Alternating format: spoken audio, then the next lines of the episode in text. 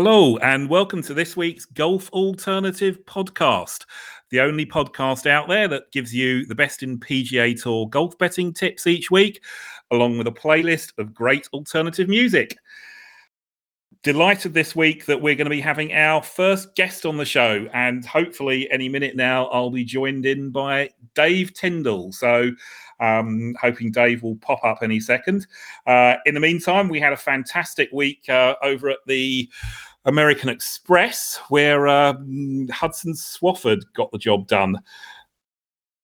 Remarkable performance from Hudson, um, who came back on the back nine yesterday. I think he made one solitary par on the whole back nine, uh, which was what the um, 18th hole when he holed out from about six foot. So uh, yeah, Hudson saved my bacon last week anyway because uh, I had a horrible week, which I'll touch on more in a minute. Uh, but um, I was uh, able to redeem things by putting him up for the uh, Sporting Life column I do on Sunday. So hopefully some of you uh, jumped on board there. Um, anyway, I believe Dave has joined us. So Dave, come in, Dave. Can you hear me? Hello, can you hear me? Yes, hello. I can. Yes, yeah. Good. Um, Brilliant. So pleased to have you on, Dave. Thank you for being our guinea pig on the Golf Alternative podcast guest front. Um, I'm hoping we will have a fantastic laugh here and get through some great golf tips and great musical picks. So, um, thanks again for joining us, and um, let's dive straight in. So, as you might have heard when um, came in there, I was just talking about uh, last week's uh, event the yeah. American Express. Uh, how was it for you, Dave? what a week to come on. Um, yeah, it's um, I should be banned from tipping that tournament. I'm useless at that. I haven't got a clue. I think every year they all miss the cut. I think I might have got one through this year. Right. Okay. Vincent Whaley, but he didn't trouble the scorers. I don't know. I just it, I just don't have a a way of getting into it. I just land on the completely the wrong people. Um, thankfully, that's not every week, but that week is one of my. I don't know. Do you find you've got certain tournaments you do well in and others you do terribly in? I, I, I do. I do. Um, this one, uh, this one had always been one of my hard luck um, events, actually. But last year I did did quite well in it. With well, I had Siwoo Kim last year, so um, but it was sort of back to the norm for my main picks this week, which were pretty horrible. But yes, you're right. There's certain events. Uh, I, I, tend to find that the events that um, I guess there's a bit more, shall we say, history personality to them. Um, i do better whereas what you know um, my dark times tend to be when when we get towards sort of the likes of the rocket mortgage classic and that kind of thing where uh, yeah. um, don't tend to go my way. So i know exactly what you're saying. Um, did you i know we're focusing on the pga here but um, any joy over in um uh, well, that's the european tour the dp world tour. Any joy for you over in abu dhabi? Yeah, I, I write a column for uh, WSN, um, and um, I kind of don't know, hit the bar at the post. I was on Hovland for the win and Shane Lowry for top five. And both of those looked good at one point, but neither of them got over the line. But at least, at least I had something to watch. Yeah, um, yeah. The other one, I didn't. To be honest, I didn't really watch. I knew the other one. I was, I was watching the snooker shootout. Yes, um, yeah, I, yeah. But I did watch. I did watch a good chunk of um, Abu Dhabi, and it just seemed a, a more watchable, a more kind of, you know, not a. As Jon Rahm, did you see Jon Rahm's tweet? uh, I, I, I, I, did. I was I was going to ask you um, what you made of that from a uh, world world number one um, effing away about a uh, yeah. a putting contest. Um, he, he, didn't mind so much when he won it a few years ago. oh, yeah, so, yeah, yeah. I don't know. They just caught him at a bad time, but yeah, it's um, given that he'd shot what 33 under the other week in Hawaii. Yeah, quite, yeah, yeah. Not the yeah, worst and... person to do those, but yeah, I, I, but I was probably going, yeah, you tell him, Jon, because I was in that sort of mood as well that it was a farce. So, um, yeah. yeah, it was quite interesting to to see that. But yeah, I I I, I did a little thing um, for another website I write for Planet Sport that the, the three US events this year have been won in 2022 have been one one with a combined 80 under par, which is like madness. Um, whereas the first DP World Tour one of 2022 was was 10 under, wasn't it? That that Thomas Pieters did. Yeah, Where, that's right. Yeah, yeah, and he was the only player um, that was double digits under par. Where mm-hmm. I think it's something like 41 or 43 players were double digits under par in the Sony Open and the uh, American Express.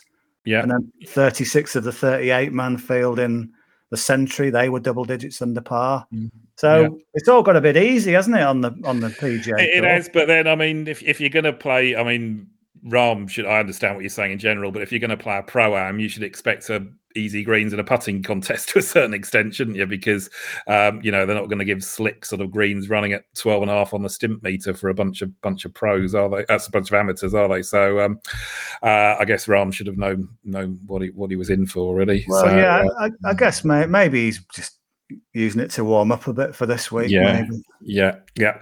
Um, you mentioned actually um, Planet Sport and WSN, Dave. So um, that that leads me to ask you, of course, most people listening to this, I'm sure, will know know you, know of you. Um, uh, you, you of course, um, uh, you, you, know, covering not just golf but football as well. But how, how just to backtrack a bit? I mean, how did you get into this malarkey? What what led you into golf, golf tipping this uh, this game that drives us all mad in the first place? May I ask?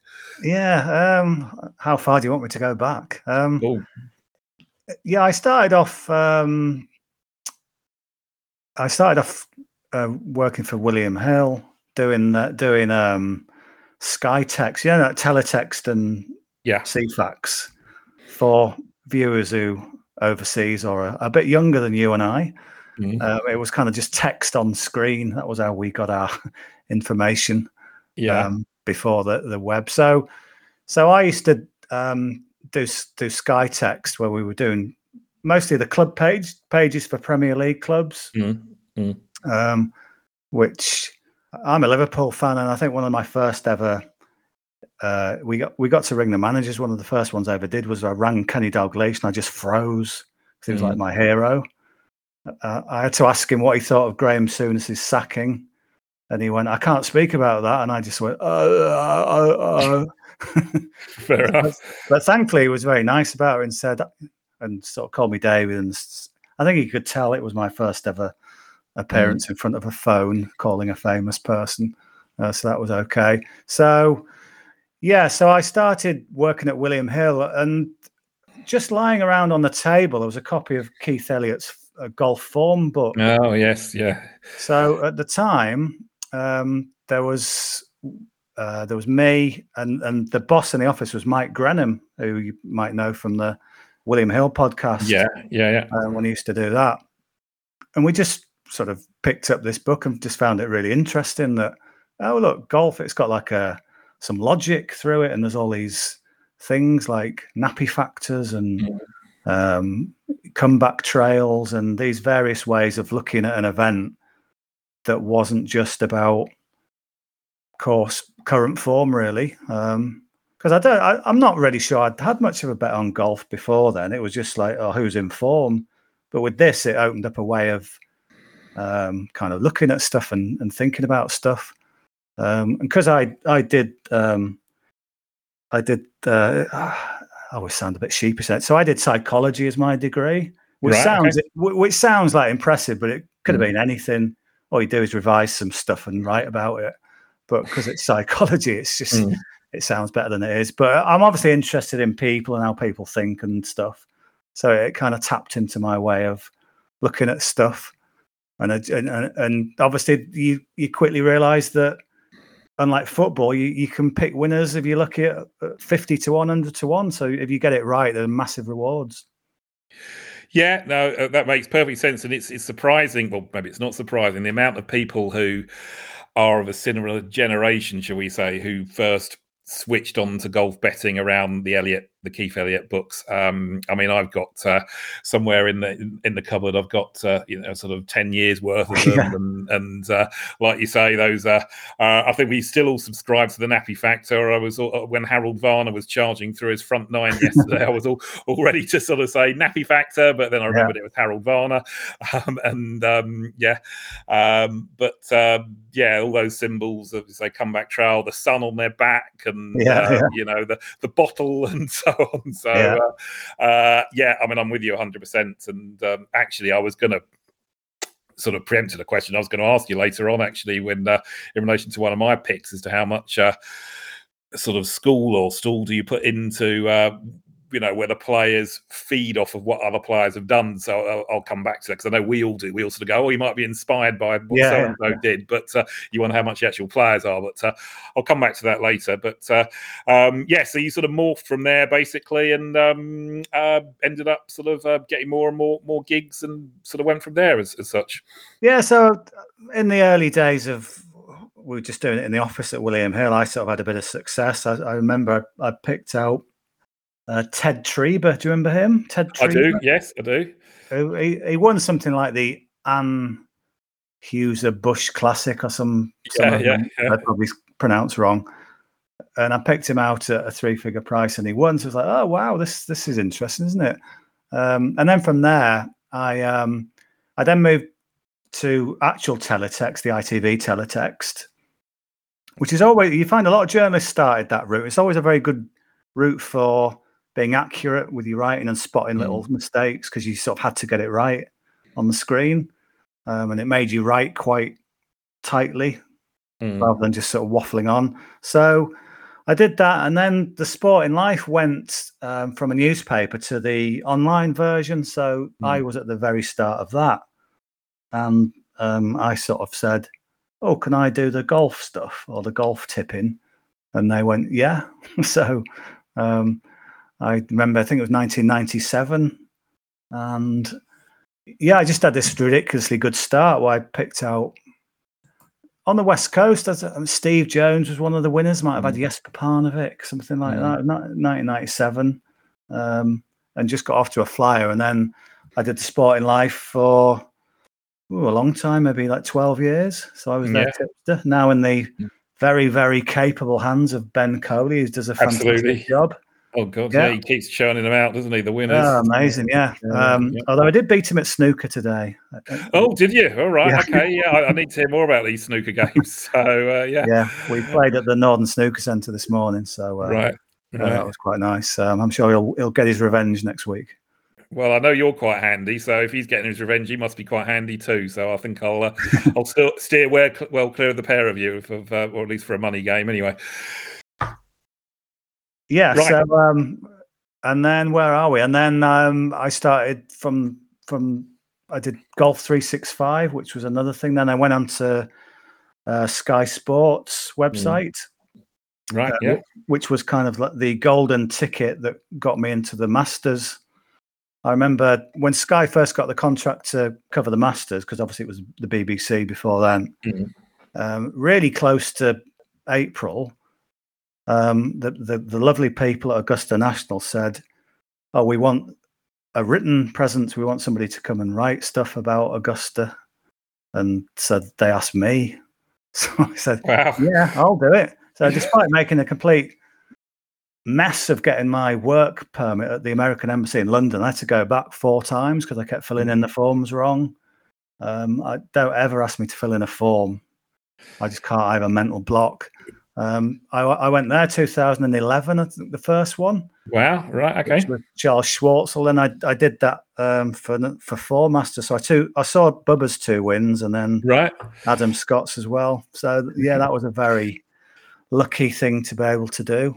Right. Um, yeah, I did. I must admit, I didn't know you'd done that. I mean, I, you know, obviously, I'm a mere baby in this sort of uh, uh, Twitter writing online stuff uh, compared to yourself, and um, yeah, so I, I, yeah, I didn't know you'd been to Augusta. So uh, wow, that's yeah. Although you've you've been to a few, haven't you? You get to uh, yeah, I've been to a few events in America, and hopefully we'll get there again soon. But uh, yeah, I've been to Sawgrass. Has always been my favourite place. my um, without we could ramble on this all day, and I'm, I'm conscious we've got to pick some music and some golf winners. so, but the first time I ever went to America to golf event was um, in, let me get this right, 2004, I'm going to say from memory.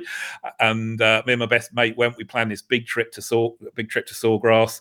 Uh, we went there, we put our money on Stephen Ames at 125 to 1, and he won and oh, wow. uh, paid for the whole wow. trip, basically. Yeah. and uh, uh, that would, um, I don't think I'll ever top that. Uh, the feeling of sort of on the Sunday walking up as he as he found the green on 17 and then found the fairway on 18, knowing he'd won it uh, was uh, yeah. Um, yeah, it was pretty amazing on the first trip out there. So yeah, fantastic. Um, he, was in good form at the time, wasn't he? He was, yeah. Well, he'd um, he played well at Bay Hill the week before. He had the past course form at Sawgrass. He fitted all the boxes basically. But um, yeah. Um, yeah. Anyway, we better move on because otherwise yes. we will be here all night. Uh, and but fascinating to hear about your, your background. Uh, and as I say, I didn't know you'd been to Augusta. So um, yeah, um, uh, great to hear. Uh, right, I'm going to pick a tune. My first tune, as uh, new listeners might not know, we uh, we mix in the golf talk with musical picks, and uh, we can get to listen to the playlist on Spotify afterwards. I'll be posting out on a link via Twitter, obviously with the um, uh, links to the pod. And uh, yeah, so the first pick that I'm going to make this week, Dave's going to get uh, to pick most of the tunes this week. But the first pick I'm going to make is I'm picking something by Ultrasound, who, uh, as a as a Yorkshire-based man, Dave, you might know Ultrasound. Um, they were sort of based from over that way, I think Leeds neck of the woods, and they were around in the late '90s. Uh, the lead singer was a great big guy called Tiny, uh, and they, um, they actually reformed uh, of late and um, brought a couple of newer albums out, and last year they did a tour for recapping sort of the anniversary of this debut album. But the tune I'm going to go for is Aire and Calder, uh, and I totally love this tune. And the only reason it gets the pick, apart from the fact I love the tune, is the Aire and Calder are rivers, and so is the Hudson. So well done, Hudson Swafford. You get to get me some ultrasound in this week's event um, or in this week's playlist.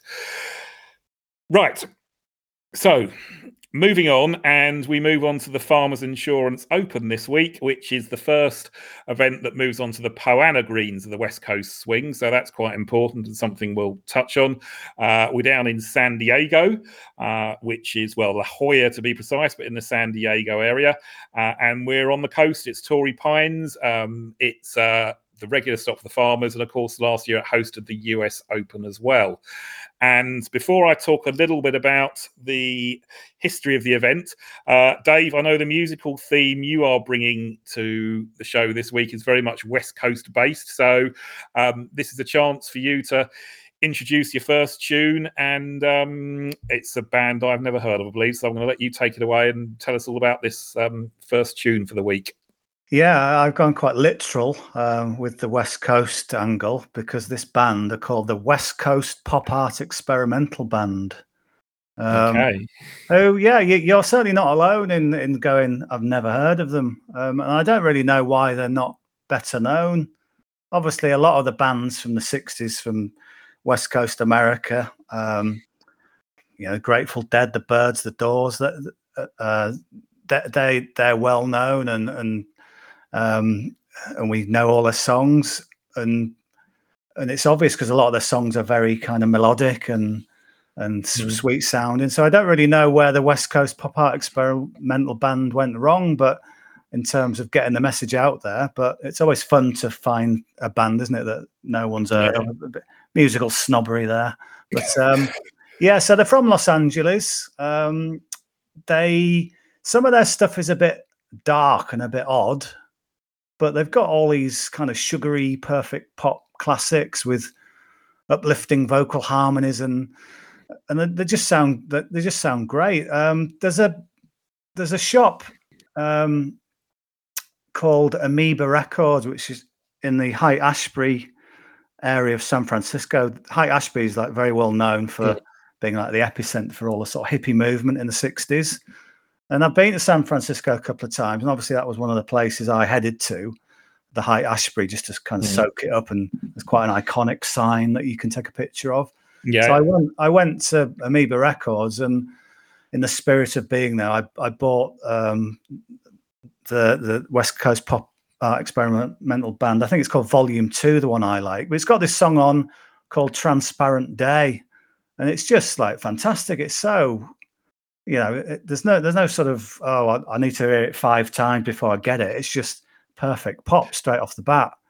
Um, so yeah, when it, when when I kind of bought that in in the High Ashbury, and then if you keep walking along the High Ashbury, you, you get to Golden Gate Park.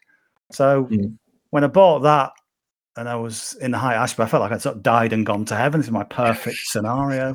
But yeah. have a listen anyway. Transparent Day by the West Coast Pop Art Experimental Band. If you like 60s West Coast music, you'll absolutely love this. Yeah, well, I actually listened to this for the first time about um, about an hour ago, and uh, yeah, I loved it. So it was very immediate, Good. and uh, I know what you're saying about the Haight Ashbury as well, because um, I um, I went there when I went to Pebble in 2019. Oh, yeah. I came in via San Francisco and uh, uh, managed to do a bus tour around San Francisco for a day before I went down to Pebble, and uh, uh, and yeah, managed to um, get into the Haight Ashbury. So yeah, it's a great place to go, isn't it, for a for a stroll around around. So, so, so music, Dave. Before we move on to actually talking golf, mu- music is obviously hugely important to you, as it is is to me. I mean, I, I know from my point of view, because I mean, some people my wife is one of these people. Music is just there in the background. It goes at a party. It's on in the lift or whatever. Yeah. Take it or leave it, etc., etc. To me, I'm the sort of person who, if I hear a good tune on the radio I've never heard before and someone's talking, I'll be like, "Shh, I want to listen yeah. to the rest of this song, or won't get out the car until the song's finished. I'm listening to. Or something. Are you like that with music? I mean, has music always been a huge part of your life? Yeah, I, um, sort of growing up, I so this so growing up in like maybe the in the eighties, I would have been just sort of listening to normal stuff like Madness and and um, Adam Ant or something, just when I was mm. little. But then, because that was what was in the charts, um, although Madness were were still a very good band, mm. not just better than just chart music. Although the charts were far better those day in those days. Turned into an old man podcast now, haven't we? Way back but um, I probably like a, a, a lot of people. I had my little Beatles period, and I still probably my favorite band, the Beatles. Mm. Um, so I think I was starting to think I need to sort of start finding out stuff more about music. And then I just listened to the radio, started listening listening to John Peel, um, very yeah. famous mm. DJ for for overseas viewers who played a lot of alternative music, and and it really opened my ears up. And I thought, wow, there's all this stuff out there that mm. that isn't that's kind of going underground and you don't hear normally. So yeah. he used to have this thing at the end of the year called the Festive 50. Festive 50, yeah. Yeah. So it was basically buying everything off that Mm. Certainly listening. It was absolutely must listening, wasn't it? For yeah, for, yeah. for each, each year and jotting down the ones you liked, and there'd yeah. be like I remember a couple of years there were like about fifteen entries by the fall and yeah, ten by the wedding present. Yeah. Um, then there was some early Primal Scream like Velocity Girl and stuff yeah, like that. Yeah, yeah, So I listened to all that, and then it just sort of it, it went from there, and I, I just became a, a, very avid record buyer. Buying mm. going in, that was all my basically my spare money was spent on records. Yeah. I was. I mean, it sounds like we had a very similar childhood, Dave. Every week, I would be sort of down, you know, spending me four pound pocket money or whatever on seven inch singles, and uh, like you say, um, John Peel. I mean, there's a there's there's random tracks that I still have in my head from that festive 50. So so one week I'm going to try and get uh, Trixie's Big Red Motorcycle and their version of White Horses on it some way or another. Uh, yeah, and um, yeah, very very similar sort of uh, yeah, listening to listening to Peel and music's um, yeah, just stayed hugely important for to yeah, so, years. Yeah, so um, obviously it was I was actually on um, I was at Valderrama when he died. I always remember that. Right. I, I, was with a mate, and, and he just said to me, "John Peel's died." I went, mm-hmm. "Huh?" Uh, and then I was just like, "Wow!" I, I, my one trip to Valderrama, and that's obviously I remember some other stuff about it, but that was one of the the, yeah. the strong memories of going there. So, oh no. Um, yeah, yeah. But obviously, yeah, music's massive massive part of my life. I still listen to a lot of stuff now, and I don't know. It can just sort of stretch your emotions, can't it? In yeah. other ways. Say I'm feeling a bit kind of really sad. I, am not someone who cries very easily, but if I sort of want to force some tears out, I'll put on something like Sufjan Stevens and uh, listen to Carrie and Lowell like Death with Dignity or The Only Thing. listen to those two songs if you jot those down. And oh, if you're near to tears, you'll you'll be overflowing with them by the end of those. Right, they, okay. sort of, they just sort of capture, they just sort of go straight to your heart kind of thing. And like, yeah. oh. So I just, I love the way music can make you feel elated, sad. It just pulls on mm. all the emotions, doesn't it? So yeah, great. That, I love it. It does, and yeah, I'm I'm with you 100. percent And that was, uh, I guess, you know, alongside my golf interest, that's my other passion, and that was when I sort of had this mad idea for this podcast. But um, um, yeah, and talking of which, I guess we better talk about some golf because there's oh, yeah. plenty of people here for the golf. So um, Torrey Pines, as I was saying, so San Diego area, we got two courses in play. So for the second week, it's a, a multi-course event. Was three courses last week. The south course is the beast, as it were, at 7,700 odd yards long. Um, and a par 72. Uh, the North course relatively is the pushover, but it did get toughened up a bit. It went through a Tom Weiskopf redesign in 2016. Uh, that's about 7,250 yards, uh, but um, it's still by far the easier course. Uh, three rounds on the South course, so they each get uh, one round over the first two days on each of the courses, and then the weekend after the cut is purely paid on the South course from a correlating point of view, I've always looked at what I call the other big boy courses. The same players tend to pop up at, uh, um, you know, your Bay Hills, your Quail Hollows, um, Muirfield Village, Home of the Memorial, maybe the Honda. Uh, that, that's the type of courses I'm looking at with with Torrey, along with obviously other West Coast events, West Coast form for the guys who uh, prefer the Poa annua greens the big thing that strikes me about this event, and and I'm sure most people have picked up on this. I'm sure you as well, Dave, of course, is that course form here is is massively important and history. Uh, we we do have the exception of John Rahm, who of course was no no ordinary maiden who just popped up here and uh, and won on his debut. But otherwise, this is an event won by bigger names and uh, those with course experience. I, I, think Leishman had, had something like 12 starts before he won here in 2020. Uh, Reed won on his eighth start last year. Uh, Rose had made numerous starts here before. Uh, Jason Day and Snedeker on their most recent wins were second time winners. Uh, really, going back over the last 10 years, Scott Stallings is the only guy you mm. could consider a, a, a sort of left field winner. Uh, otherwise, it's a it's a it's a name it's a names well big names get the job done here. And i'm looking for course experience this week most importantly. Um, tiger obviously owned this place back in his day with his seven wins but as i say both day and um, sneds have got two wins in the last 10 years. Um, we do have the added factor of the US Open last year, but I'm not sure how key that's going to be. Just as going into the US Open last year, I'm not sure how key past form here was. Although, of course, with Rahm it mattered, but um, and he was the obvious pick. But other guys like Henley, etc., had never done anything here before already. So, um, anything else you're looking for this week, Dave, in, in relation to course historical angles? And, and are you putting a lot of stock into the US Open form this week, or are you putting that to one side? Uh, yeah, I'm definitely massively in, in agreement on course form. It, even when you said Scott Stallings there, if you look at who finished runner up that year. It was Jason Day and Mark Leishman were two of the two of the runners up. KJ Choi was runner up as well, and he went on to be runner up again two years later. So it is. I think if I was making a list of how important course form is to an event, this would be very near the top. Very mm near the top. Probably Tiger first planted that seed, and Rahm's taking it on but but Rahm is, is almost the, the exception to the rule in terms of US Open form because I, I remember when I was I did a piece looking comparing 2008 US Open form to the to the to the normal event there this week's event and it was terrible. It was just like you know there was no correlation at all. It was like it had been played on a completely different course. Mm. so i think that could be a bit of a red herring for most people as you said like henley um, that if they play well in the US Open, don't think that's going to be the path to success because history, although it's not a load of it, it suggests it could be leading you down the wrong path. I think it's far more important to just look at who's done well in this event before. Obviously, it's mm. it's different to the US Open. We've got the other course in play one of the one of the days, and just a different setup and a different time of year, isn't it? With it softer softer in the early part of the year. So yeah, big on course form, but not on that US Open form. Yeah, I'm Agreeing 100%. And yeah, I mean, if you look at, so I guess another angle on that, you look at someone like Koepka. Uh, I mean, he's not played too much in the Farmers over the years, but when he has, he's not done anything. And of course, yeah. he popped up with a top five at the US Open.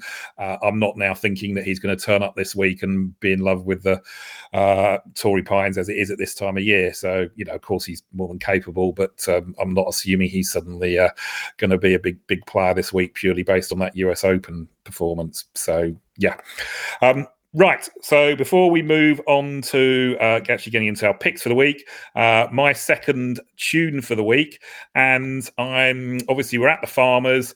Uh, I love the House Martins, so it's me and the farmer. Yay! Um, yes. So uh, um, if you've if you've been listening to the show over the last few weeks, you will know that some of our musical links are tenuous, and uh, uh, yeah, I was toying with actually the Housemartins being the farmer or the beautiful South for obvious reasons because we're on the South course, but uh, ultimately I prefer the House Martins to the beautiful South. So uh, uh, this is from their 1987 album, The People Who Grinned Themselves to Death. And uh, yeah, I'm a, I'm a huge House Martins fan. Um, the betting market this week, we've got Jon Rahm. Uh, 15 to 2 favourites um, for all the uh, obvious reasons. Justin Thomas at 12s, uh, Xander's at 16s, and then Hideki and Daniel Berger at 20s um, are the leading um, leading runners in the market. Uh, Rahm, obviously, a standout favourite. Uh, weather-wise, I don't know if you tend to be one to sort of look too much at the weather earlier in the week, Dave, because sometimes it can often change. But um, I'm suspecting we might get a fairly dry course this week. There doesn't seem to have been a lot of rain, so um, yeah, I mean, I say dry. It's not going to be US Open dry, obviously, but um, uh, you know, we've not had a deluge of rain or what have you, so that might help some of the guys who aren't so long. Um, and 15 mile an hour winds, possibly. You know, could we saw a little bit of effect with the winds over the weekend uh, at the Amex, and I get we think you know could see something a little bit similar again this week. So into the picks, and I'm going to um, let you lead off here, Dave, because I believe you're um, going um, in the words of Radiohead, with no surprises for the first pick. Yeah. Um, sorry, not very imaginative, but I do think Jon Rahm will take all the beating this week. I really do. Um, say he's he's got that win first of his career that he he was fifty to one, wasn't he? If you were on him then when he won that. Um, was he fifties? Goodness, yeah, went off at fifties because obviously he was very young and a maid hadn't won before. But he won the US Open here you just think it, it's one of those special courses. He remember he made two brilliant putts um, to win that US Open. Yeah, and I was on down, him down the yeah. stretch. Yeah, I backed him the final round. That's it. Probably at the same price that he went off at about nine yeah, to one. Yeah, yeah, um, absolutely. Yeah.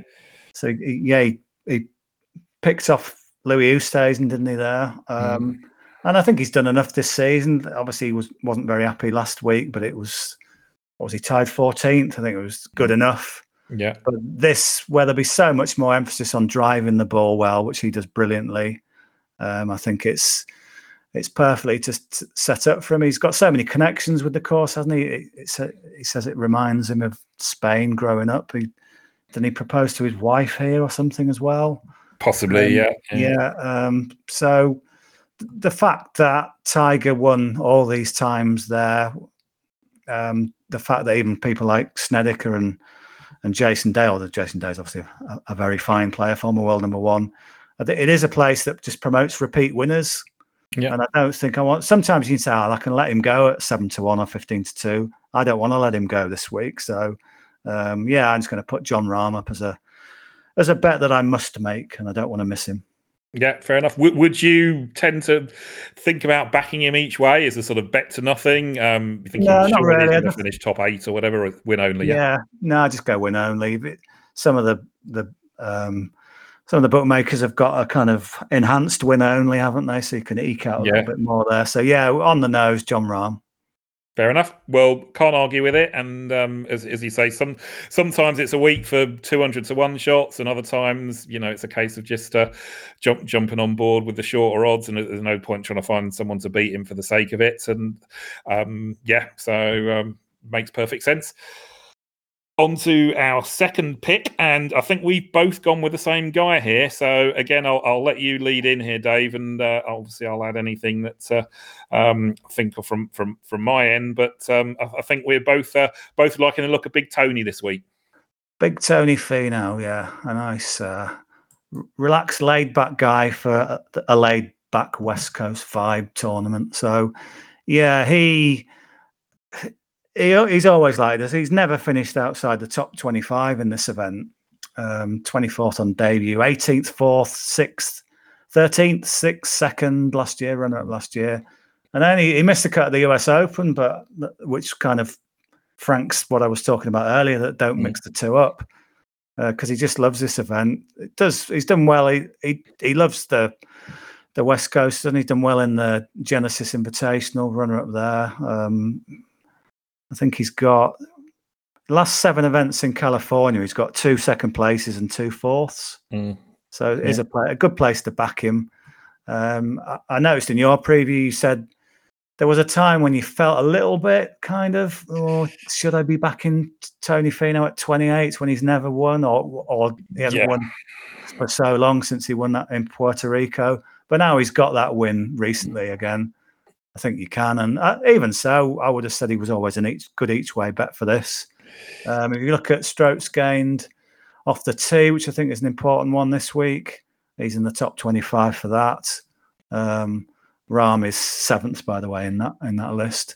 Mm-hmm. So yeah, I, th- I, th- I, expect him to go well. He's not done anything amazing yet, but at least he's had a couple of outings, which I think is just as important rather than getting any great finish. So he was 19th at the Tournament of Champions, which is basically halfway, mm-hmm. but finished with a 65 there. And then he, he was 40th at the American Express, but he did his best work on the weekend. So I think he's set up to play well.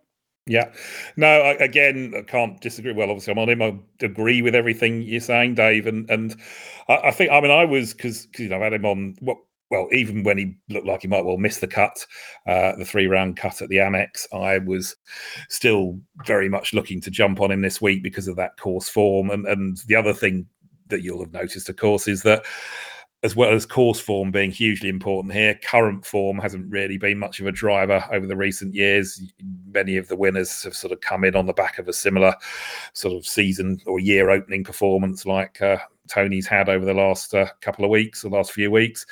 So I, I, was expecting him to be shorter, to be honest, and I was pleasantly surprised when I saw the market. Um, and, and the layers looking more towards you know Daniel Berger, Bryson DeChambeau, or what have you, perhaps been in, in slightly better form, but don't necessarily have the form here. Uh, I, I, was delighted to see uh, 28 to 1, even 30 to 1 with Betfred, I think. Um, so I've gone two points each way um, uh, on Tony. At, uh, so if you can get the 30 to 1 or 28 to 1, fifth of the odds, first eight. And, and again, based on his um, recent record here, you'd see that as a bit of a each way bet to nothing. So I'm I'm big on Tony this week, and like you, I'm not uh, not too fussed about the US Open form. He's got yeah. the perfect profile for recent winners here. So um, yeah, with you there. And um, on that note, Dave, I'll hand it back to you to pick another tune, and uh, one one I do know, and one I think you one one you pinched that I was going to use next week, but I'm going to let you have it this week. So what's your next tune? Yeah, if I was being really kind of a bit more um, specific to an event. So the, the tune is Big Sur" by The Thrills, a band from um, from Ireland. Um, so Big Sur is, is, is in Monterey. Um, so it's it's on that coastline between San Francisco and LA. So, and it's kind of Monterey is where Pebble Beach is. So it's a, probably a better fit for Pebble. there is actually a song on that, that album. Their album, So Much for the City, their debut album there's a song on there called deck chairs and cigarettes and they actually one of the lyrics is actually san diego so i should have chosen that really but, well no this is a great tune so uh, yeah and we're on the west coast that's the angle yeah. we're on the west coast yeah so, but i i am not uh, i prefer big sur so i thought what the heck yeah. i'll go with that it's it's a fantastic album i think they they recorded it in la didn't they they sort of went over there to get the inspiration mm-hmm. and, and all these west coast references are sprinkled throughout the album so I think it's a, it's a, a, a brilliant album. I didn't. I, I, think I bought the follow up album, but I'm not sure what.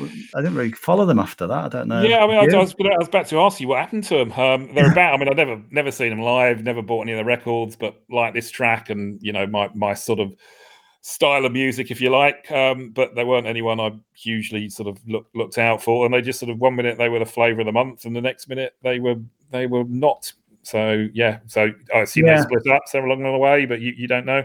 No, but well, no, but at least they gave us um, so much for the city, which is a, a fantastic album. Just, just, quickly, very quickly, jumping back to your House Martin's Farmers song. Yeah, uh, Paul Heaton. When I when I went to the Masters, one of the things that I found terribly amusing was they had little packets of crisps, just ma- and they were Masters crisps.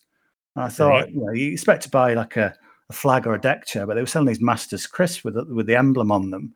Mm-hmm. And I, I I I knew that Paul Heaton collected rare crisp packets, so he, he was on a he was on the, uh, a guest on the on um, Six Music one day, um, and I emailed in and said I've got some Masters crisps, and he said, "Oh, Dave, I'm trying to pack in my crisp sort of obsession, but I might have to start it up again."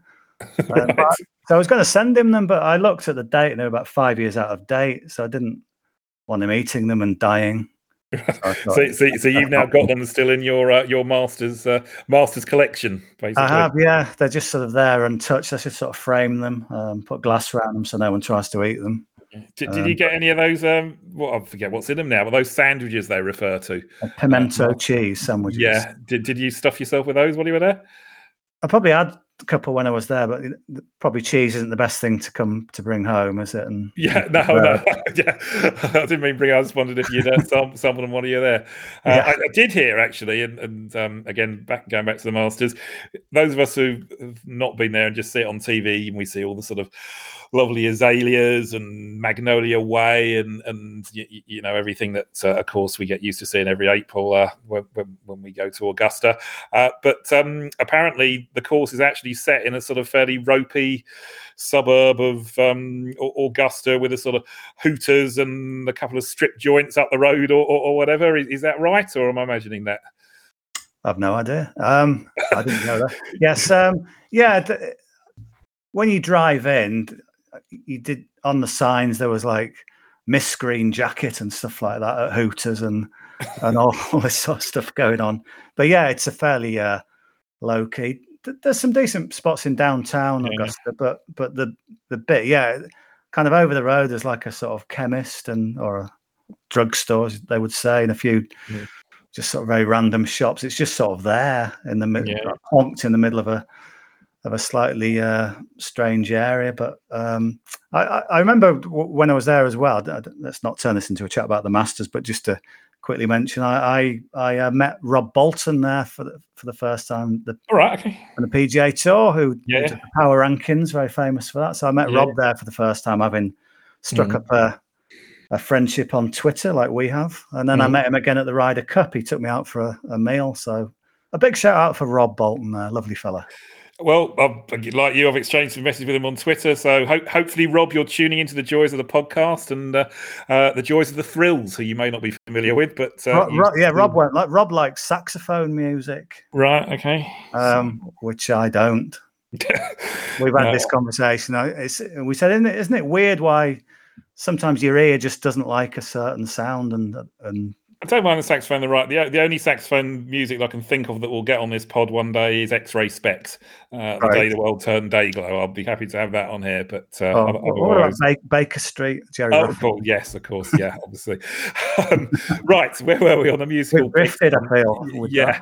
Um, Keegan Bradley. Uh, he's my next pick, and he is available at uh, 70 to 1 this week, uh, I believe. I'm going to double check that in a second. But uh, fifth of the odds, first eight for Keegan. And again, I'm going down this route of history being the important thing. Uh, you know what you're going to get with Keegan. He wins he doesn't win often, but when he does, he wins big events. Obviously, the PGA, of course, uh, uh, the WGC at Firestone, and um, uh, a playoff event, uh, his most recent win. And he's his ball striking, of course, is where he comes to the fore. And he, he last year it was a very typical Keegan Bradley year. He didn't do anything spectacular, but he posted the odd good finish. Uh, a lot of his better performances again came on the big boy courses, I refer to them. He was 10th at Bay Hill, 18th at Quail Hollow. And he ended up finishing 39th in the FedEx Cup without doing too much, really. So uh, this year, his season started. He played well out in the Zozo, and uh, what caught my eye was his performance at the Sony, where after a sort of fairly sort of scruffy season opening uh, round on the Thursday or year opening round on the Thursday. Uh, he, he, picked it up over the week, uh, rest of the week, and he was second tee to green for the week. Uh, and yeah, his, his, ball striking seemed to be on. Uh, the putting wasn't, but um, what I like, um, and again, sort of talking about inspiration, if you like, from other players, and this might be too tenuous, is that uh, we've seen Swafford, who's a poor putter, putt the lights out over the last few days. Uh, Hideki the week before, who suddenly turned into Ben Crenshaw. Uh, so you know, Keegan Bradley. I, I, much prefer, and this is something I've really got more and more of a handle on over the years. And I don't know if you're the same, Dave. I, I much prefer backing good ball strikers who are bad putters uh, than good putters who are bad ball strikers. Uh, yeah. Because you know you only need to have a Hudson Swafford week and it, on the greens, and it all, all, clicks basically. And I'm just hoping that Keegan's going to have one of those weeks. Uh, last four years, 16, 36, five and four here, so he's got the experience, um, and he started strongly this year, and he he fits the bill for me. Um, is that your view, Dave? Good good ball strikers, bad putters interest you more? Yeah, definitely. I I sometimes have a quick look back to see how I, uh, I've tipped in previous years, and I know it's two years ago. I did put up Keegan Bradley, probably for all the reasons you've mentioned. I think he was about ninety to one back then, best price. So he's fairly similar, isn't he? Eighties this time. Mm. Yeah, so, yeah. So yeah, he's he's definitely the type, isn't it? Who, who seems to like uh, like this event is a good fit for this event. So yeah, uh, uh or certainly agree with you there. Great. Um, you want to give us another tune, Dave? Oh, that's another one. Yeah. Um, yeah. Just to show that um, there's some variety to my musical likes. Um, the third one is a song you probably won't know a name, but you'll know the song. Most people. So it's it's California by, by Marlena Shaw. Um, it's kind of a soul track. It, it, would appear on like Northern Soul compilations. Mm. Are, you, you, a fan of Northern Soul? I, am not. I will. Will confirm. I mean, I know this song. You're right. I didn't know the name, and but uh, when I had a quick listen to the song, of course, immediately I knew the song and, and, and liked the song. It, I mean, it's you know, back back when I was listening to the Festive Fifty, uh, I would have probably been a bit too much of a musical snob and thought it's not got guitars in. Yeah, and, yeah. Uh, uh, it, it, it's not for me. But now I can appreciate things slightly different. Um, uh, don't be wrong; I'm not going to suddenly be listening to Take That or whatever. but uh, uh, and yeah, this is obviously just a great tune. So it's it's um, yeah. But I, I, don't know anything about her. Um, this right. is obviously her, her biggie, as it were. I mean, has she? What, yeah. Her background. Yeah, thanks. I don't think she's very well known, to be honest. As a as a lot of Northern Soul, um, you know, you sometimes you buy like a Northern Soul collection, um, best of, and you you think, well, I don't really know these people, are they? They just didn't break through. But Northern Soul, again, for for maybe it's a UK thing. If you listen in another part part part of the world, so Northern Soul, we kind of coined that because it was very popular in the north. But mm places like Wigan, Wigan Casino. Um, and there was all these sort of wonderful undiscovered tracks that now sell for thousands. And it, it's a bit just a bit of mystery around it. Some some people say it's kind of stuff that um, stuff that's a little bit faster than average sort of soul records. It's just a, little bit faster. That's why people uh, like to. Others have said it's kind of stuff that wasn't quite good enough for Motown that's quite a high bar, to be honest. If uh, yeah, yeah, yeah, yeah. But Motown was obviously more populist, but mm. there's some great Northern Soul songs. This is one of them. It's just got a, a, brilliant sort of vibe to it, a California vibe. You can imagine driving in an open top car, just listening to that, put mm. your sunglasses on, and imagining you really cool. Um, even though me and you wouldn't be Martin, but uh, we can pretend we were. Yeah. Um, so j- just to to continue the musical thing, if if you like Northern Soul, I'm going to give you quickly, or if you don't, or you wonder what it is, and you might like this song and think, oh, what else might there be? Some Northern Soul, best, my favorite three Northern Soul songs. Just quickly ring, give those out. So there's one called Soul Time by Shirley Time. I think I've written that down. Shirley Ellis. Right. Soul Time by Shirley Ellis. Out on the Floor by Dobie Gray. And Do I Love You by Frank Wilson. Right. So, okay you've probably you probably know them all. They probably appear yeah. in popular culture here and there. Yeah, But I just I just find Northern Soul absolutely uplifting. As I, I can't understand how you can't you cannot listen to it and not want to sort of move and just feel celebratory. Yeah, so I, I, something. I mean, although I live in the north now, I'm a southerner originally, so that sort of whole northern soul thing sort of um, passed me by to a certain extent. But uh, I'm not a million miles away from Wigan now, so um, okay. so, so yeah, I, it's a way of life. There's so many yeah. people. It's just a way of life. They they, they grow up with it and they pass they pass it on to their kids, and it's just uh, I just think it's a fantastic genre of music. Yeah, there was a Nick Hornby film, wasn't there, uh, which was based around Northern Soul, uh, or a book slash film, obviously. Uh, I can't remember what it was called though. Do you remember seeing that at all, or am I imagining that um, completely? Yeah. There was one very good Northern Soul film that I bought the box mm. set for. That was yeah. great. I'm sure there was a Nick Hornby, as I say, I haven't read read the book on this one, but seen the film where the main character is mad on Northern uh, Soul. Uh, okay, but, yeah. Uh, um, I'm sure sure a listener will remind me of what it was called.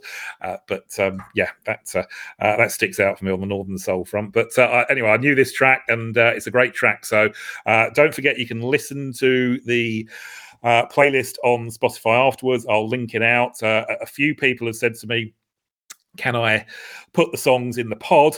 Uh, I really wish I could. There's nothing more I'd, I'd like to become than a full time sort of mixing DJ, playing the tune and, and what have you.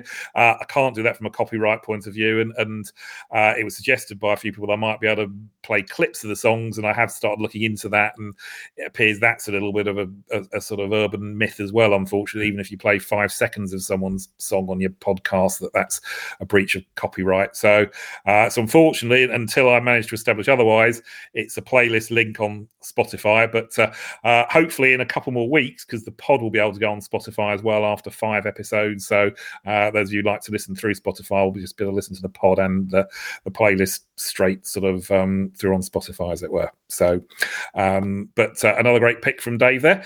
And on the golfing front, uh, my third player this week is Brandt Snedeker.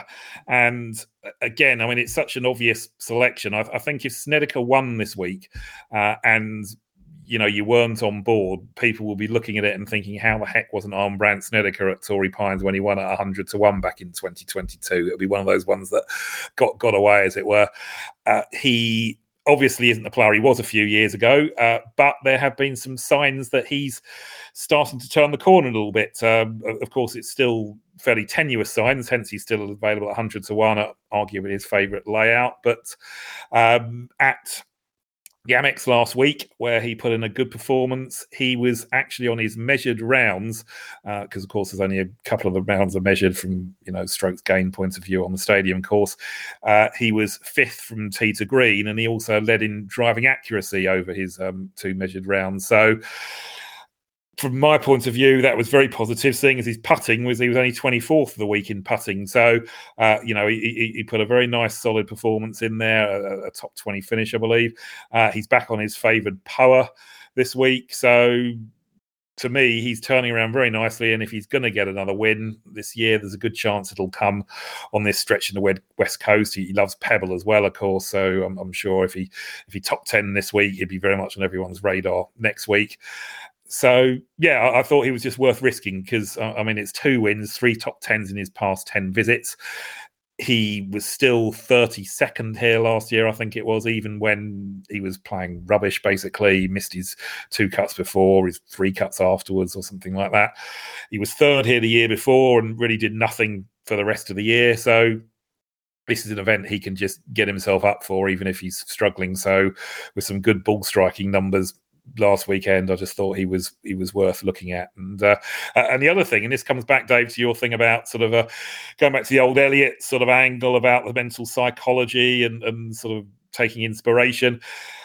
He's only 41, Brandt Snedeker, so you know he's not exactly heading to the seniors tour yet. But there is a sort of view almost that once you turn 40 now, it's a young man's game, and, and you're sort of uh, phasing out the background. But I mean, would you see someone like Brandt Snedeker could, could, take inspiration from, say, Lucas Glover winning in his forties last year? What what Stewart Cink did, who I know you were on board at Hilton Head, memorably, of course. Uh, would you see? I mean, because that's the kind of thing I look at. Could you see Snedeker there thinking, well, if, if Glover's done it, Cink's done it, I can rededicate myself and do it?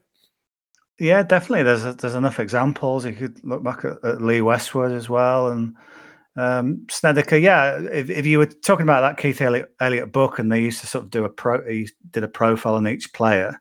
This would and the where to back him. This would have been number one, wouldn't it? Really? Yeah, yeah. You must yeah. back him here. Mm. Um, just a, a, course. Was it here when he he shot that ridiculous round, didn't he? In, in the wind, yeah, yeah, yeah. That beat the average score by about ten shots or twelve shots. Yeah, um, yeah. Was it Jimmy Walker? I think was leading, wasn't he, at the time? And Snedeker shot this amazing round in high wind. So yeah, yeah I think if you can back him at what have you got under under to one? One. Yeah, yeah, yeah. Generally available. Yeah, yeah. Yeah, I think there was a fear last week that he might blow his cover a little bit and play too mm. well, and mm. he'd go off at sixty sixes or something. But hundred to one, Brandt Snedeker in this tournament, you can certainly throw a little bit of cash at that, can't you? Yeah, no, he's he's definitely for me this week. So yeah. Before we move on to your next pick, Dave, I'm going to throw a few questions at you now. I'm, call, I'm calling this the back nine. So oh. um, now, for listeners, Dave hasn't been uh, prepped on these questions. So uh, if, if, he has if he has a mental freeze on any of them because he can't think of an answer, uh, he, he, he, hasn't been um, he hasn't been um, prepped at all. So uh, I'm gonna so be warned if you're coming on as a guest, if you're listening, Kenny Kim, uh, Dave's the guinea pig here. You're, you're potentially going to get these questions next week. So, Dave, uh, the back nine questions, I'm going to fire these at you, and they're a combination of musical questions and um, golf questions, of course. So, um, first record bought. Uh, I in my head, I've always I always got three that I bought at the same time. So okay. they were the 1982 England World Cup song. Okay. This time we'll get it right. Flying the yeah. flag on the B side. Okay. Um, it was Come on Eileen by Dexys Midnight Runners. Okay. And the other one was Golden Brown by the Stranglers. They all must have been in the charts at the same time. Uh, so I bought them on the same day, I believe. And and whenever I think of first record, I just think of those three as a bunch. Right. You still got them? Do you still get uh, that? Did you get that England World Cup theme out for, for the World Cup later this year? Or? I play it occasionally, uh, just for a laugh, or just to, probably more to look at the cover, just to see um, who the team was back then. But but yeah, um, I've still got them. Yeah. First gig. First gig. I think as a kid, I was taken to Blackpool to see a couple of like, you know, bands that I didn't really know what was going on. I was like four or five, but the first gig that I actively chose to go to myself, that was the Smiths. Wow, which was a good one, obviously. Yeah. Um, so I'm I'm I, I was brought up in Cumbria, mm. um, which is a bit of a um, not exactly a hotbed for for live music. Um, although it bites went to my school, by the way. Um, oh right, okay. Everybody remembers them, yeah. I do, yes. Frankie Dunnery. Uh, I think he went on to be quite big in America. But anyway, yeah. they, yeah. So when the Smiths were touring the Queen is Dead tour, they they they went to the Sand Centre in Carlisle. I almost couldn't believe it, having totally got into them. So yeah, I went to see I was in sixth form at the time. We hired a minibus um, and drove to Carlisle to watch the Smiths, and it was fantastic. Well, uh, that's my one musical regret. Never seen the Smiths, or my biggest musical regret, I should say. Right. Uh, never saw the Smiths live, and yeah, that's uh, uh obviously that's never going to happen because they're not going to be reforming. So, no. um, yeah. So, um, best golf winner, not necessarily biggest price wise, but best golf winner, most memorable golf winner.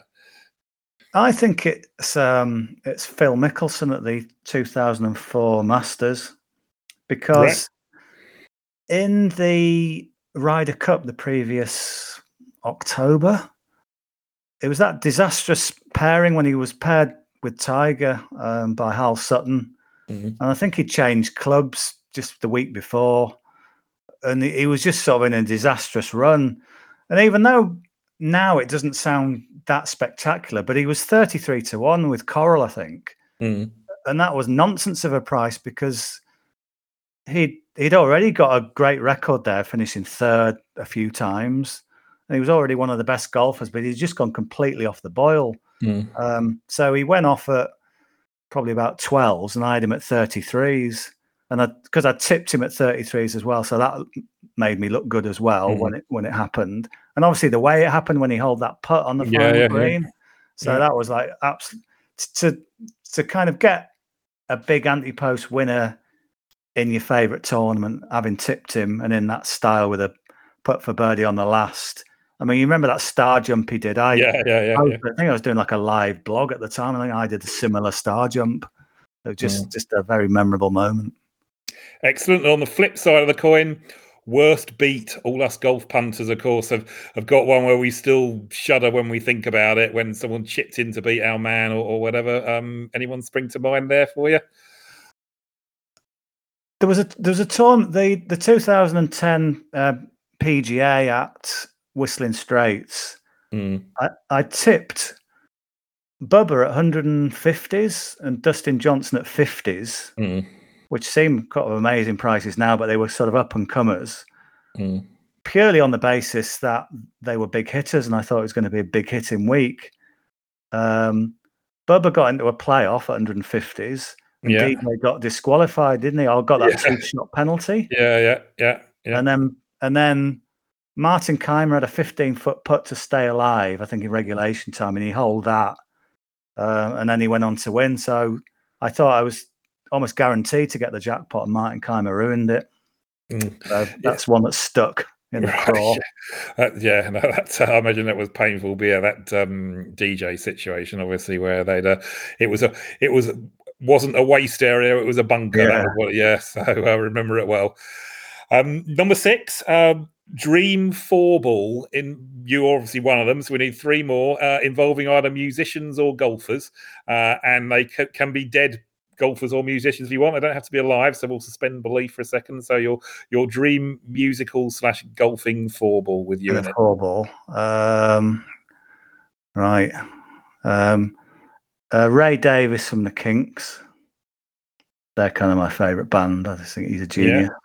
Um, um, I meant to say something really sort of right on it, like Nelson Mandela or something. Well, no, we're gol- golfers or musicians only. So Okay. um, yeah, so Uh, you can't say Nelson Mandela. How do we know he's not uh, A a, a golfer, yeah, virtuoso pianist or something? he could be. Yeah, could have been.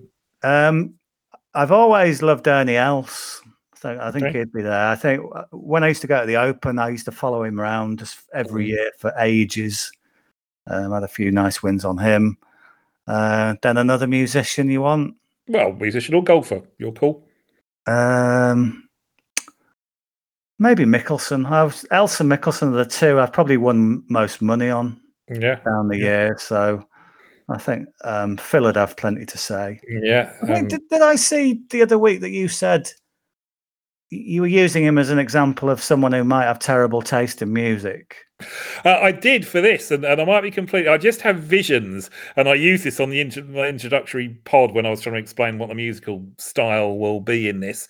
Right. Um, I just have this memory of um, of a Ryder Cup opening ceremony from several years ago, where Celine Dion, I think it was, was called in to do the live performance, and Phil and Amy were, were sort of grooving is the only phrase I can use Mm. away in the audience to the music, and and I suppose at that point I put him down as um, yeah that that being his type of taste, shall we? Well, so you're not, you're not going to tell me he's a a, a a a Teenage Fanclub fan or something like that. So, Well, not not far off. Um, if I don't get to mention Teenage Fanclub in this um, podcast, then um, I'll feel terrible.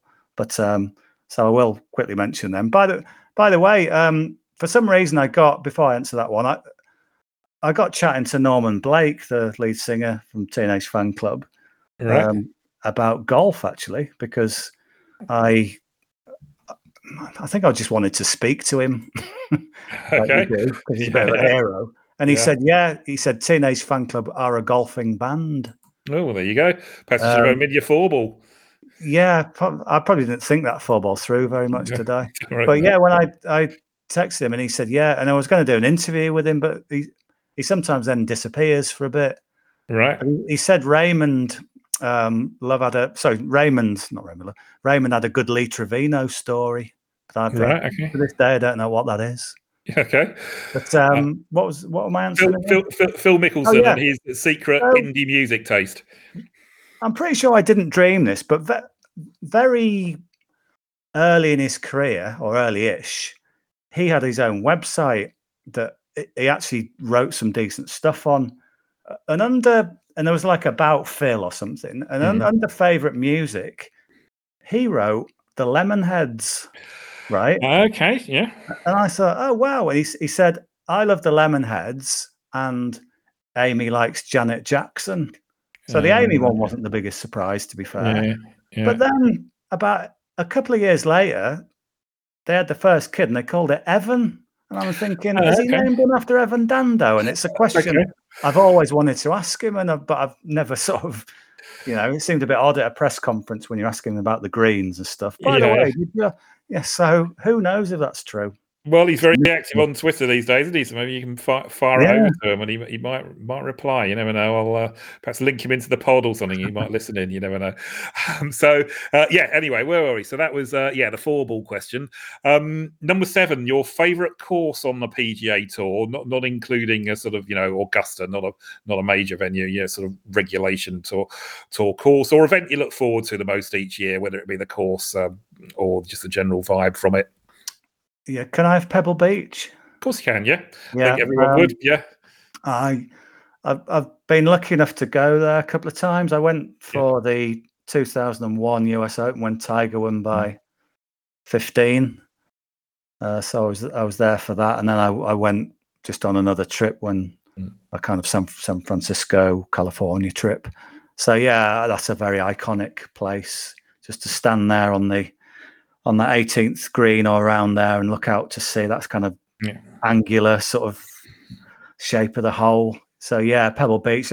I know a lot of people moan about it, don't they, with the coverage saying, "Oh, it's just full of adverts," or they they focus on Bill Murray and stuff. But Yeah. just when you get those shots of the scenery and the that little Yeah. downhill par threes at the seventh and and kind of the, the whales blowing stuff up. I'm not mm. very not very much on the anatomy of whales, but whether they Yeah. do blow it through with some help me out, Martin. Yeah, well, You well, know. I'm, I'm, you know, I'm, I'm with you 100 percent on that one Yeah. because I would be picking Pebble for this. I, like Yeah. you, I've been lucky enough to go there twice. Oh, Um, okay. I, I went for the US Open in 2019.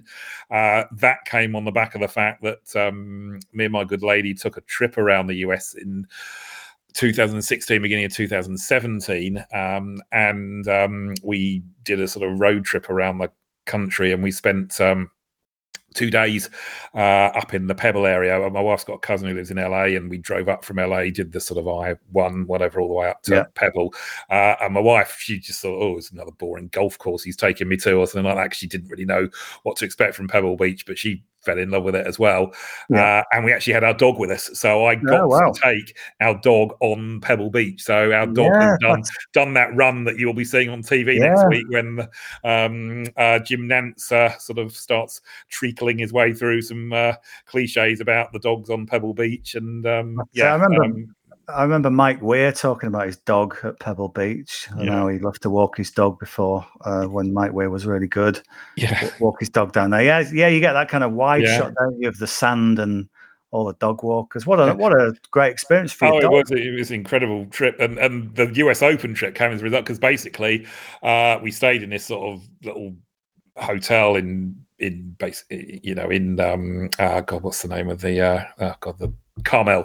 Carmel, Uh, yeah. Carmel, yeah, uh, we stayed in Carmel, and I said to the lady at the hotel, "Oh, US Open's coming up in a couple of years, isn't it? Um, I'm assuming you get block booked out, don't you, for media, corporate stuff, and what have you?" And and she said, "No, just got a waiting list. Put your name down, and you know you can have a room, basically." So uh, uh, I booked in there, and then two years before, and just got back in touch with her near the time. So uh, I wasn't going to miss that opportunity, you know, when I could get accommodation, basically, sort of five Yeah. minutes up the road. So uh, Yeah, well, so- that, that's good going. When I, I, think I booked too late, and there was just nothing, absolutely nothing. So I had to stay in Santa Cruz, which was miles away.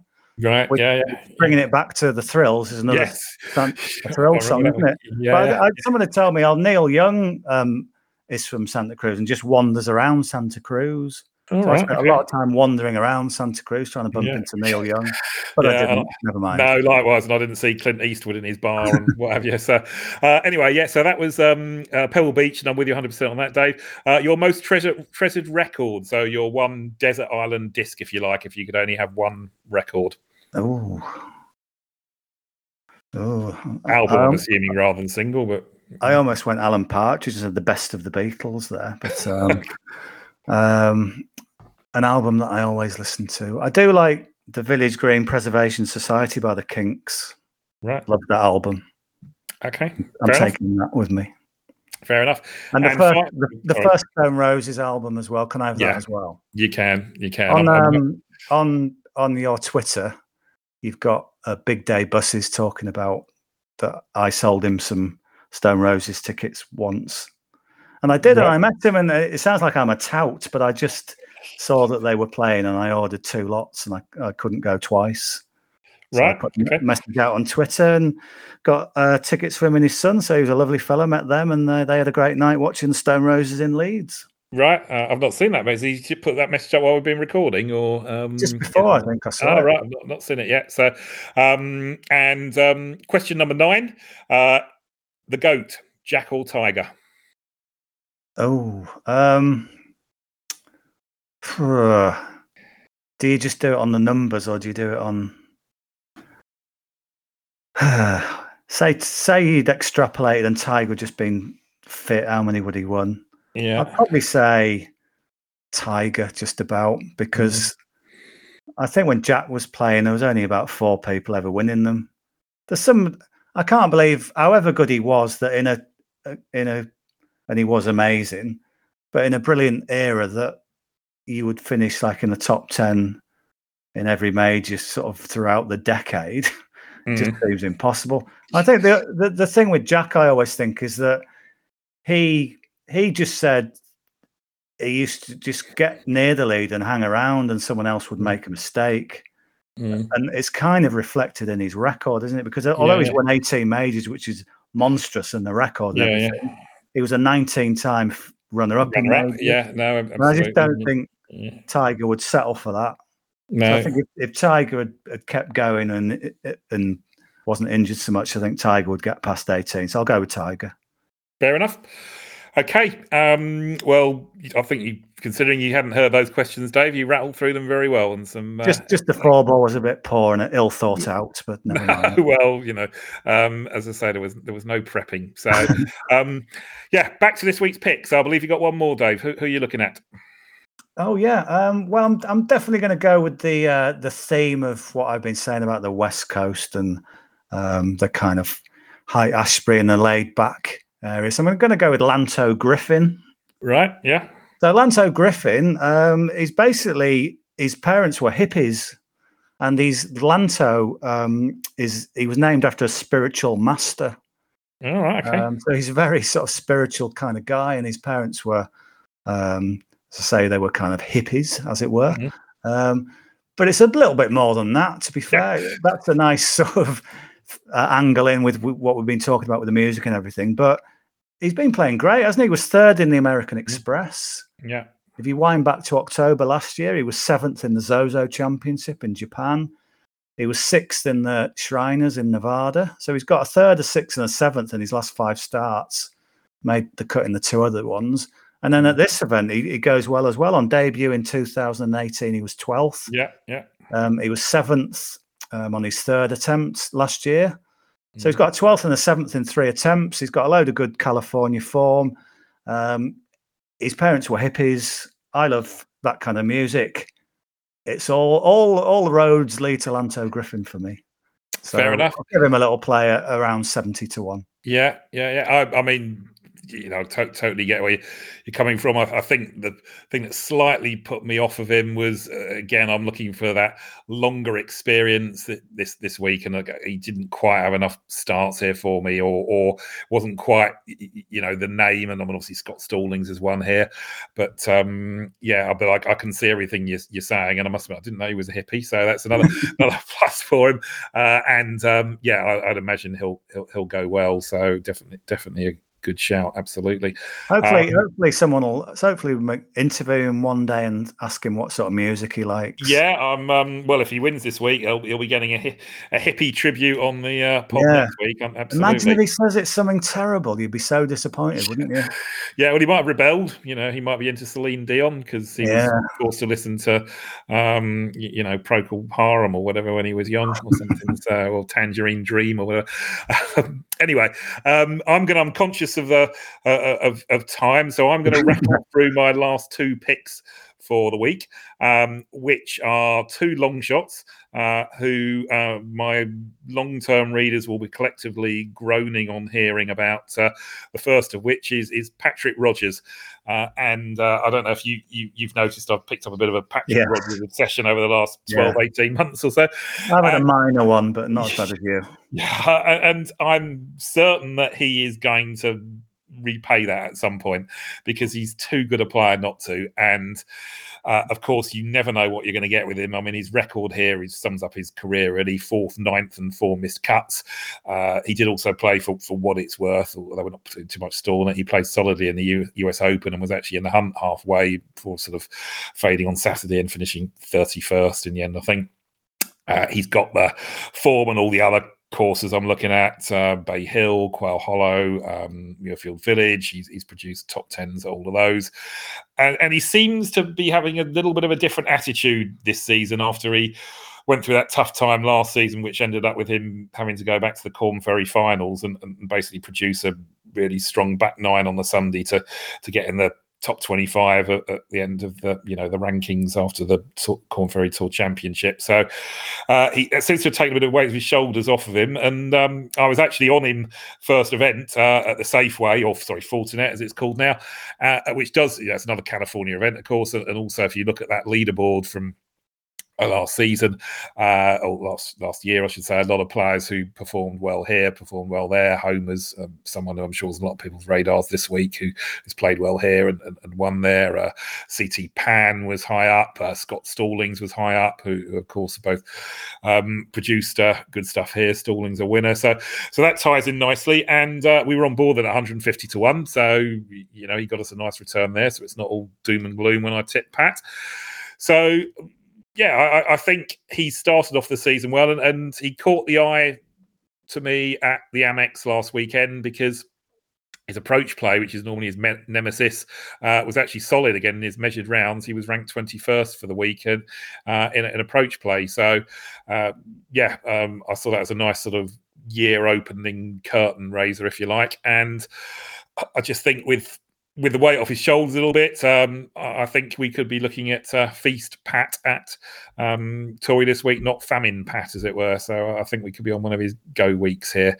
Uh, so that's. Uh, uh, that's my first of my last two picks, and uh, my last song pick for the week is going to be a song for Pat Rodgers. And little known fact, uh, Pat Rodgers is married to an English lady, uh, and um, she is, as is her family, um, her, her, dad, etc., all big Arsenal fans, and this is true.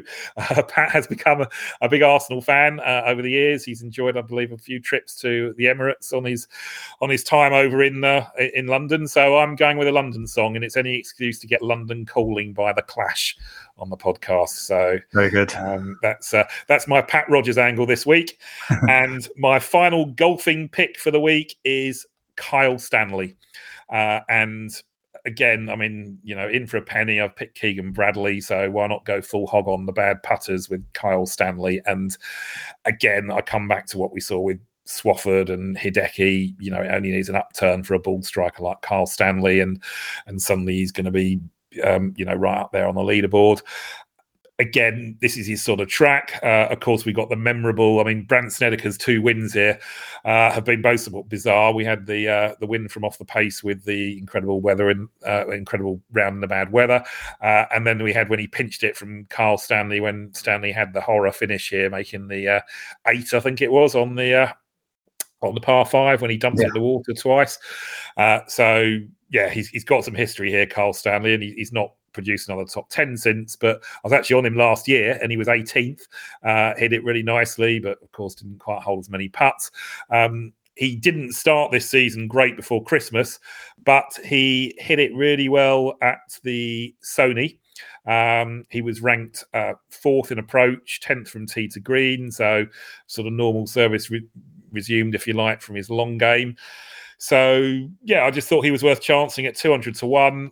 I think he could uh, plod his way around. I, I expect it to play tough. I mean, obviously not US Open or anything like that, but tougher this week as Torrey can because, as I say, I think it's going to be uh, a little bit on the drier side. It's not going to be, you know, real sort of um, uh, softer conditions. So I was happy to chance Kyle Stanley at 200 to 1.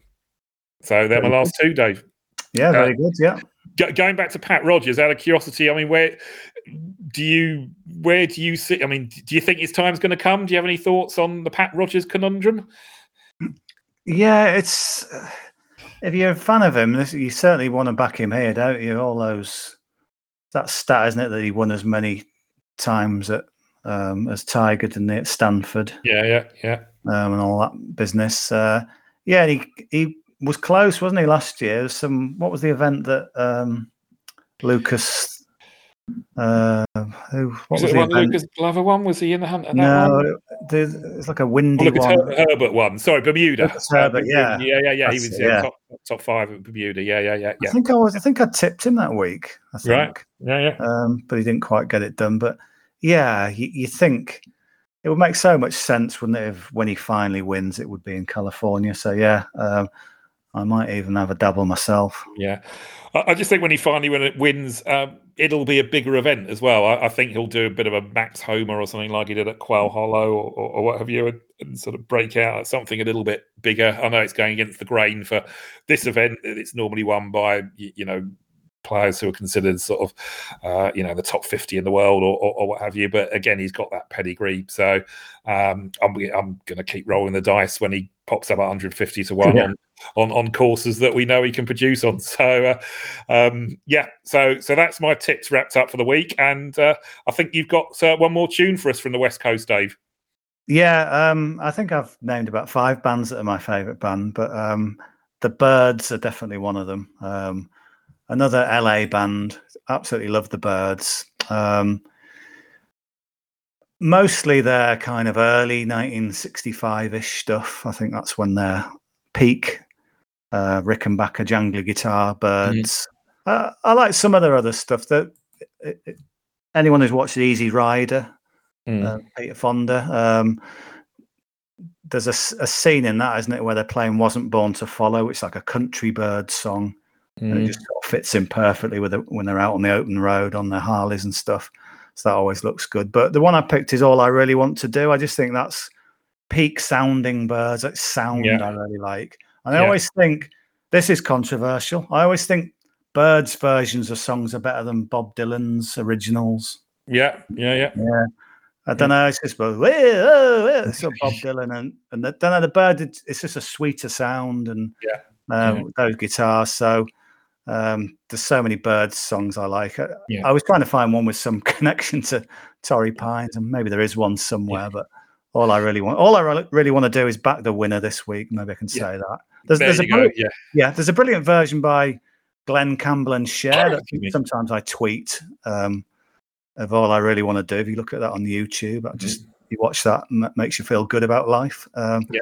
But yeah, the Byrds was one of my favourite bands, and um, is Jonathan Byrd still going? Well, he, he, he is actually, and uh, you, again, you took the words out of my mouth because uh, uh, I had the Byrds uh, in the back of my mind for if and when I ever get to tip Jonathan Byrd. and that would be unlikely these days. I suppose I could have brought them in at the Shriners event, an event he's won or something like that. but uh, yeah, uh, but I'm more than happy to get them get them on on the west coast. So it's a, a, a, another fabulous selection from a bunch of fabulous selections. So um, yeah, and, and and next week this seems a good time to mention next week's guest, uh, which I, th- well, mentioned him already. I think I might have done.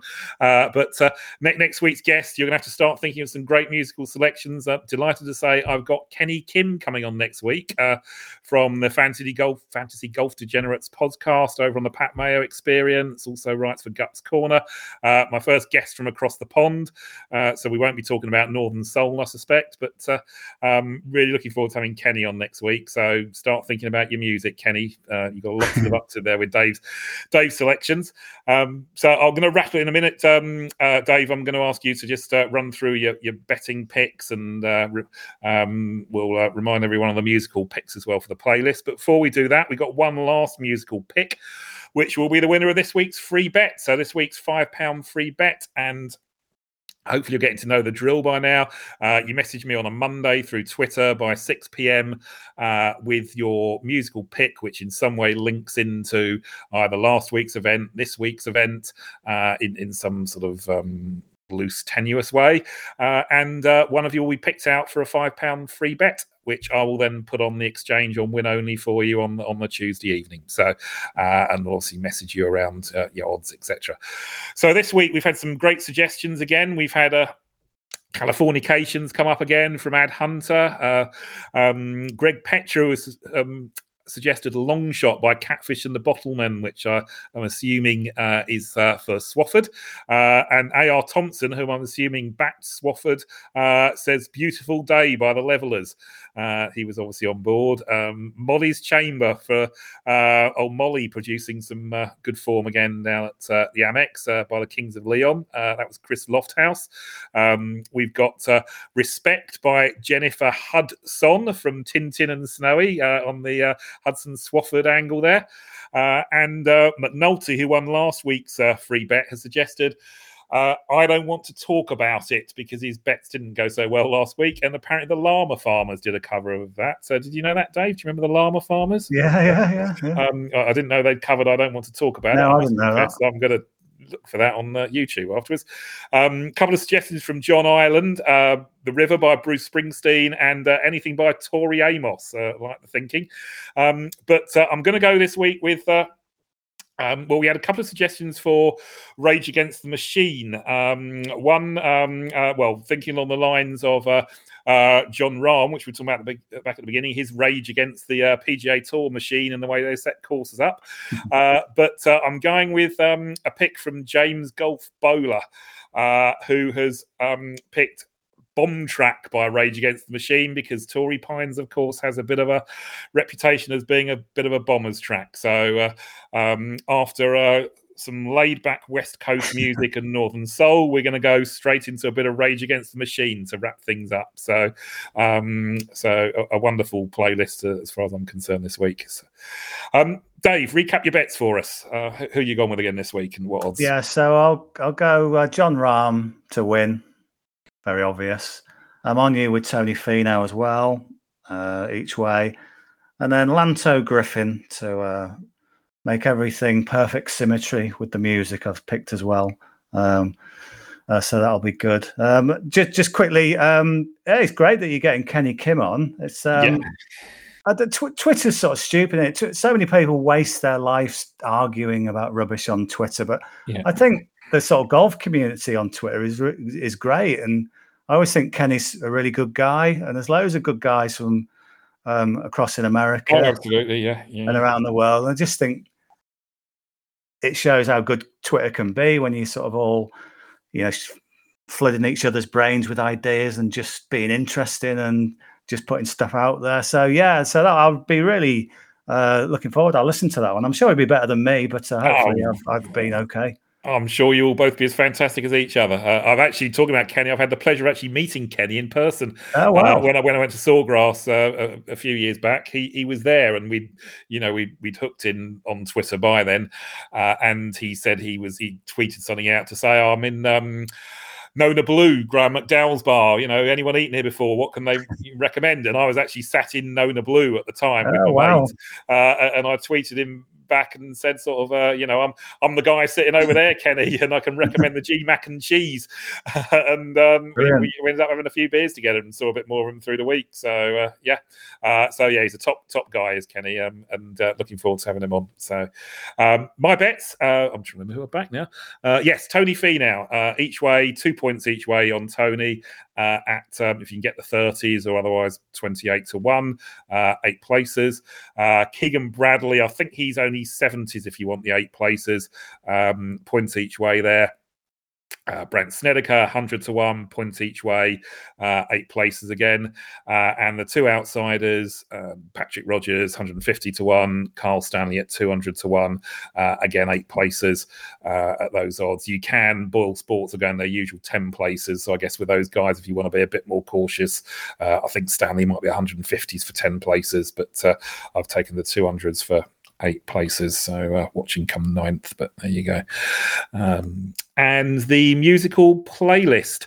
Uh, let's see who have we got. Um, we started off with uh, my Aire and Calder by Ultrasound in honour of uh, uh, the river theme with Hudson Swafford. Uh, then um, I believe we had uh, the West Coast Pop Art Experimental Band, uh, one of Dave's selections of a cracking tune called Transparent Day. Uh, then it was Me and the Farmer by the Housemartins uh, in honor of the Farmers Insurance Open this week. Um, back over to one of Dave's picks, which uh, was the Thrills and Big Sur for the West Coast, obviously. Uh, the fifth song was uh, Marlena Shaw's California Soul, um, a cracking Northern Soul tune. Uh, song number six was um uh, where are we? It was your sixth pick number six wasn't it dave? Um no you missed one of yours. missed one of mine. Um song number seven was dave's byrds all i really want to do. Song number six was the clash and london calling for pat rodgers. Uh, and finally wrapping all up bomb track by Rage Against the Machine. Uh, and hopefully it won't be completely a Bombers track this week because that might uh, uh, put Brandt Snedeker on the eight ball slightly, but or behind the eight ball slightly. But uh, so that's the musical playlist. You can listen to that afterwards on uh, Spotify when I will link it out with the pod. Thank you so much for listening, everyone. Dave, thank you so much for coming on. It's been incredible to have you on as our first guest. Um, remind everyone where they can find you with your various content uh, each week. Yeah, so um, you can find me on Twitter at Dave Tindall Golf. Um, you can find me writing stuff for Betfair, um, Planet Sport, WSN, and if you like uh, football, um, I do stuff for the Guardian as well. Um, so yeah, those places. Come and have a, a read. I'm not the most prolific on Twitter, but I tend to sort of put up what um, my what I've written in my previews, um, but and then the odd random other stuff. But um, yeah, so that's where you can find me. Brilliant. Um, and of course, I'm Martin Matthews, Sundog Monkey. You can find me on Twitter. Um, obviously, follow the Golf Alternative Pod. Uh, and you can also find me writing the Sunday column for Sporting Life, which uh, I'm pleased to say we had a bit of joy um, on yesterday with uh, Hudson Swafford at 20 to 1. Brilliant thank you so much, Dave. Been an absolute pleasure, and uh, I hope you've enjoyed it. Uh, uh, don't feel I put you through the ringer with the nine, the back nine questions too much, and um, hopefully uh, have you on again in the future sometime. But thanks for coming on. Oh, it's been an honour. The pleasure is all mine because um, I don't know what a great idea for a podcast talking about golf and talking about music. So that's two of my absolute favourite things. So yeah, we've. Um, We've overrun by about half an hour, but hey ho. yeah. Well, it's um yeah, it was all good stuff and some great musical stuff there as well. Brilliant. So thanks everyone and uh, see you all next week.